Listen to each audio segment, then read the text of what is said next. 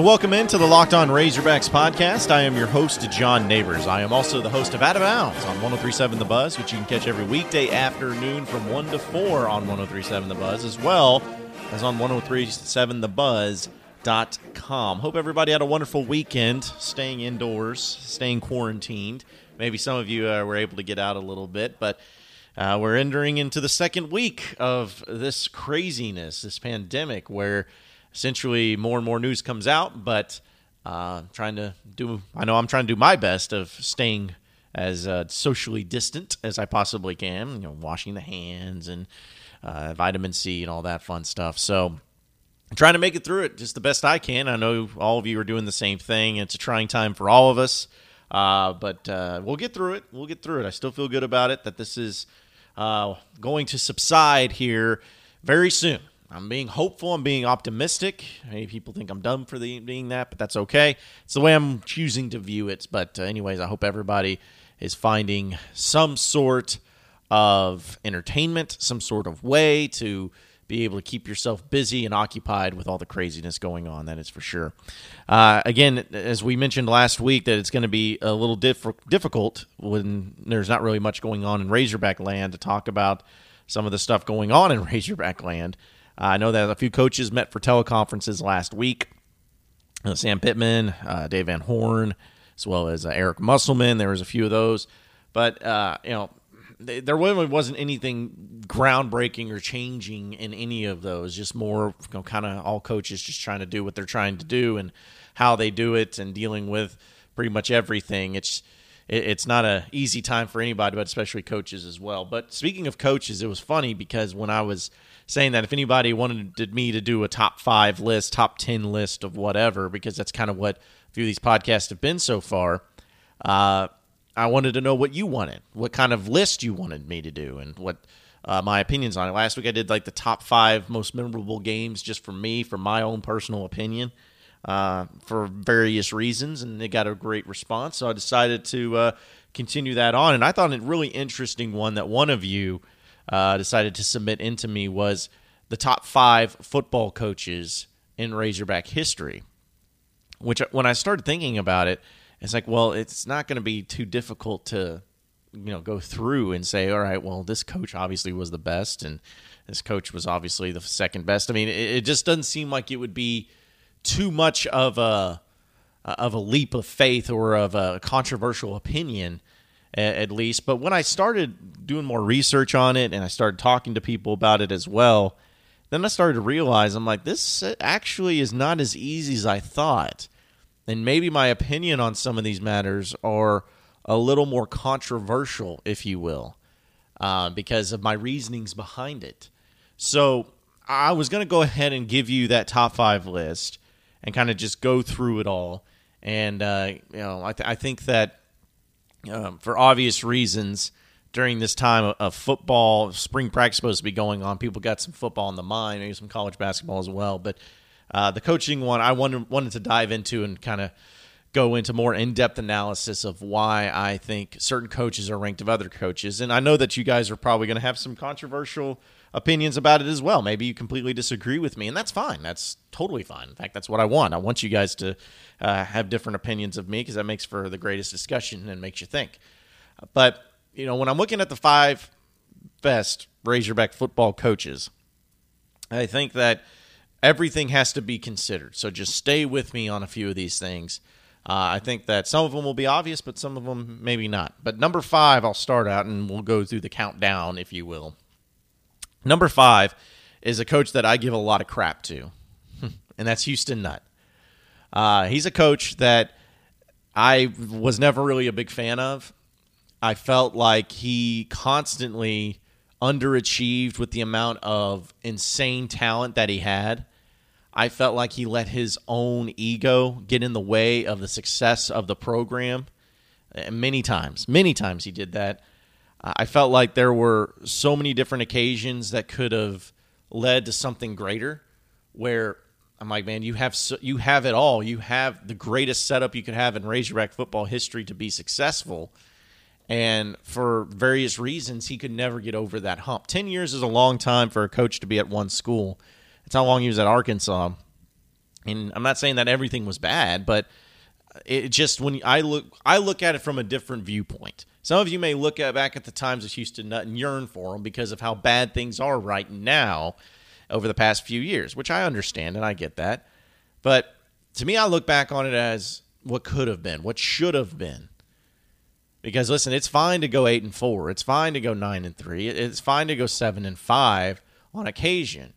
But when you had teams that should have been greater than that, better than that, that's where I really start to come into play of like this should have never happened. Like, for instance, Arkansas in 2007 in his final year should have been a team that was at least competing for the SEC West title. Uh, maybe shouldn't even won the SEC title, SEC West title, I should say, the division title. Go play for the SEC championship game. They should have done that that year, but they didn't. Um, even in 06, they should have been that team, but they weren't. Uh, in 2000, I felt like in, in 2003, um, that season where you had uh, it was Matt Jones and they Arkansas went down to Texas and beat Texas in Austin, but then went on to go 0 for October. That team should have been a team that competed uh, for an SEC West title. You know, I, I, think back to those times and those seasons where there was uh, just a litany of talent, but just unable to put it all together and win some of the games that you should have won easily. Always seems like you could get up for the big games, but you could never find the consistency in the games that weren't as consequential.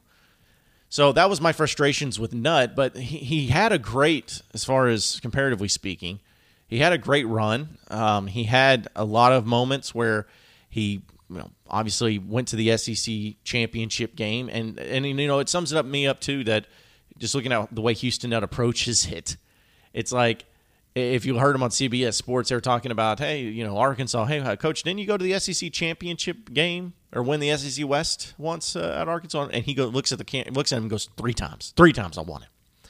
And he, he talked about how great that was, and I'm like, okay, I get that, but first off, one of those you didn't win the SEC West.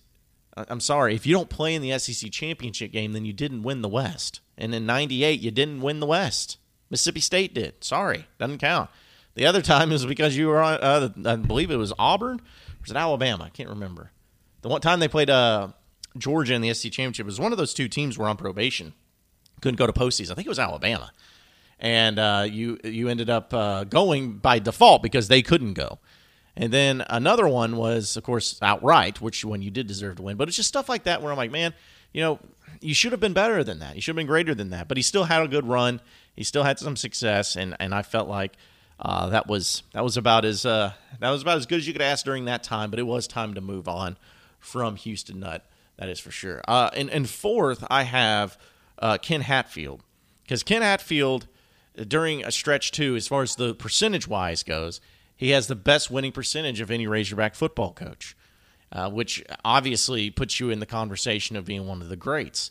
But the problem with Ken Hatfield, and again, I wasn't around, I wasn't old enough to really remember the, that era but just doing the research that I did and watching some film and talking to some people, the problem with the Ken Hatfield era was that uh, you had a great seasons as far as wins and losses. You won the Southwest Conference a few times, but you would one you'd always lose your bowl games, and you would always win games in a very boring fashion. Now I know that's kind of counterproductive to say, well, if you win, can it really be boring? Yeah, it can be if you're winning, that's fine. But Arkansas during that time, you know, they'd win games 14 to 10 or 14 to 13, 17 to 10. And it was just a very boring, methodical way. And some fans got tired of it. Uh, but also there was the disconnect between him and Frank. And, and you know, the, the people were, many fans were wanting him to stay but he didn't. He went on to move on to Clemson, and it, he, you could tell the frustrations that he had being the Razorback football coach uh, were setting in. So it was just a very weird time. But he was uh, he was an incredible coach, and obviously was able to take over uh, after Lou Holtz and, and, put the plays in motion and to make it worthwhile and wait where it all worked out. And it, it was a good, solid move for him to move on to Clemson because you know, there was just a lot of controversy and things surrounding Ken Hatfield that fans that there was fans, there was Frank, there was just a lot of a lot of disconnects and a lot of lack of communication there between everybody and, the, and all the parties. So if you haven't looked at the story, check that out. It's pretty fascinating. But Ken Hatfield uh, is my fourth best co- Razorback football coach of all time, and I'll start to give you the rest of those here on the other side of the break.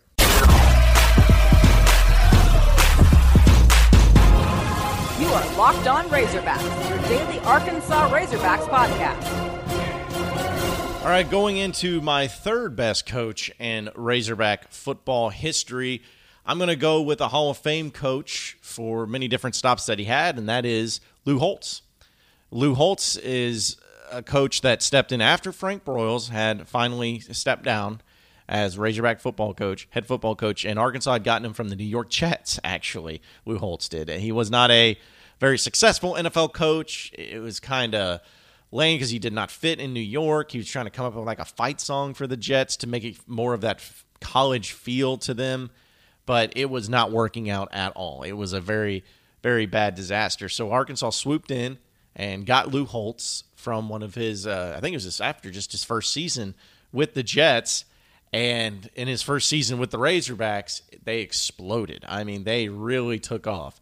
Um, not only did you have some of the most memorable players from that era of Lou Holtz, but one of the most memorable seasons slash games that Arkansas has had at least uh, in quite some time when they went on to win the Orange Bowl in 1978 79 and there and then ended up smoking Oklahoma in that game finishing 12 and 1 as good of a season as you could have without winning the national championship uh, in most people's minds. And it was very memorable back then.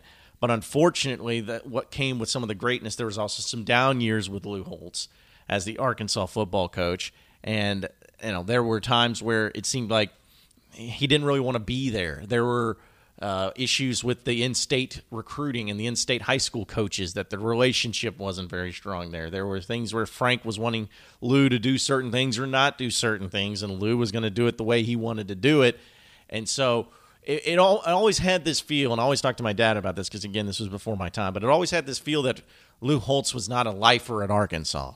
He was not going to be a guy that, that stuck around forever. He was more u- wanting to go, go along with this and then move on if something else came up.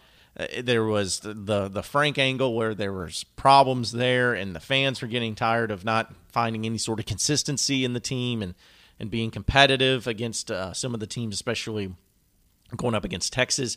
You know, there there were a lot of issues there too, but again, he had some of the greatest seasons that you'll ever had. You know, a lot of the uh, most memorable time, like Arkansas being number one in the country during Lou Holtz having their uh, their team, and I guess it was Lou himself and Ron Calcagni on the cover of Sports Illustrated. You know, there was a lot of great moments that came along with that, but unfortunately, it just did not go the well the way according to plan for many people. And then, you know, Frank fired Lou. And then Lou went on to Minnesota for a bit, went to Notre Dame, won a national championship, rest is history, Hall of Fame coach, one of the great coaches of all time.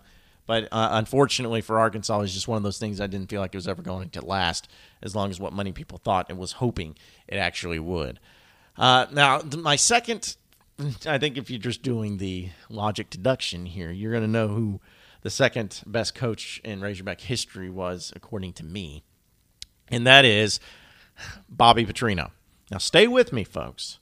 A lot of you, I probably lost you here, but just stay with me. This is not recency bias or anything like that, because I've really tried to go through all of the research I could and to check it out for all the reasons that I could. And here's the here's some of the reasons why I believe Bobby Petrino is was has been the second best Razorback football coach of all time. And it's not necessarily just because of him, it's about what happened around him. Where essentially Arkansas during that era of Bobby Petrino played in the SEC where the SEC in my opinion was at its peak. It was at its pinnacle of competitiveness.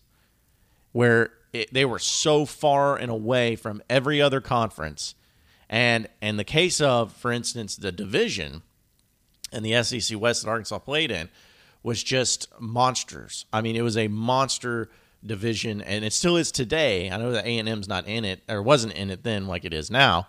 But just think about during that time of what the SEC looked like. You had Arkansas, which of course was a was a good team, but you had Nick Saban in Alabama, You had Auburn, who had the Cam Newton year. I'm not going to say Gene Chizik was a good coach, but still, they were a competent team. But they had the championship year there with Cam Newton. You had Dan Mullen at Mississippi State.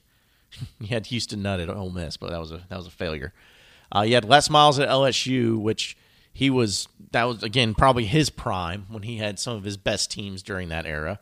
Arkansas beat one of them. I guess beat two of them that were pretty good, but still, Arkansas had uh, success against LSU, and so that that was a division just alone. And then if you look at the East, you still had uh, guys like Steve Spurrier at South Carolina. You had Mark Richt at Georgia. You had Urban Meyer at Florida. You had James Franklin at Vanderbilt, which he was a phenomenal coach, and we see the results of him. So a great coach there. Uh, you still had, I know Derek Dooley at Tennessee doesn't really count, so he, he was pretty bad. But Joker Phillips at Kentucky was pretty bad too. But still, the point is, is that you had the conference that was at its all-time peak and its all-time pinnacle. Bobby Petrino also got very fortunate to have a lot of in-state talent that all came together at once. He was able to wrap it around it, not only get some of those great receivers to come in and the tight ends, but then have quarterback play where he was set up for the future. Like people forget, he had Brandon Allen coming in and then Austin Allen. And Brandon Allen and Austin Allen, went under Bobby Petrino system, there's no telling how good that would have looked and how amazing that would have been if it all worked out. But he again, it goes back to Bobby Petrino had two of the best seasons back to back years that you could have uh, as a coach and, and in the SEC. Uh, he had the mo- some of the most memorable games. There was comebacks. There was clutch plays. There were great moments. There were uh, national relevance. You finished top five in the country. It, it, was just a great, great feeling to be around. And, and Bobby Petrino did all those things. And I think he was going to be at Arkansas for as long as he possibly could, uh, assuming that everything went according to plan, which uh, we all know that it didn't. So either way, uh, it, it was just I had to give him that credit because of when he did it and how he did it. When uh, during a time where it was as tough as it ever could be especially in the SEC and especially the division. So I know people are going to be controversial and or say that's stupid, but that's fine. And of course, finally, this one's so obvious. I don't even need to go into much most depth. My number one coach is Frank Broyles. Uh, Frank is the goat. Uh, he is what, what put Arkansas on the map. He is. There's a reason why there's an award named the Broyles Award for him and after him, because of the amount of assistant coaches that were so highly successful under him uh, guys like you know, I, I, mean, we could just sit here and name all of them, but you know, guys like a, a, Barry Switzer who coached under him is, is one of the ones that, of course, pops up, and we know that uh, Jimmy Johnson uh, had the connections there. He ended up being the phenomenal coach that he was. Uh, I mean, there's just so many names that you could throw on that list of great coaches that under Frank ended up being highly successful. I mean, there was a reason why. It's because he was phenomenal at managing, at overlooking, at putting guys in position to be successful, which is honestly, and the attention to detail too, which is honestly what makes great coaches great coaches, is having that skill, that ability to maneuver and to work and to overcome and to adjust to make your teams and your seasons highly successful. So, you know, Frank Broyles is the GOAT when it comes to Razorback football coaches. That one cannot be argued. That one cannot be looked at as controversial. I'm sorry, but telling you that was just an easy one to name as number one. You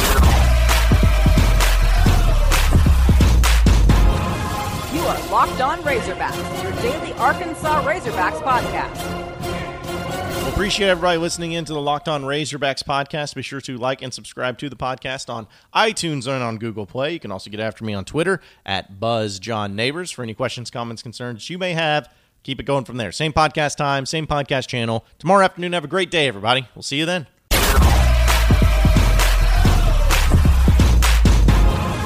are Locked On Razorbacks, your daily Arkansas Razorbacks podcast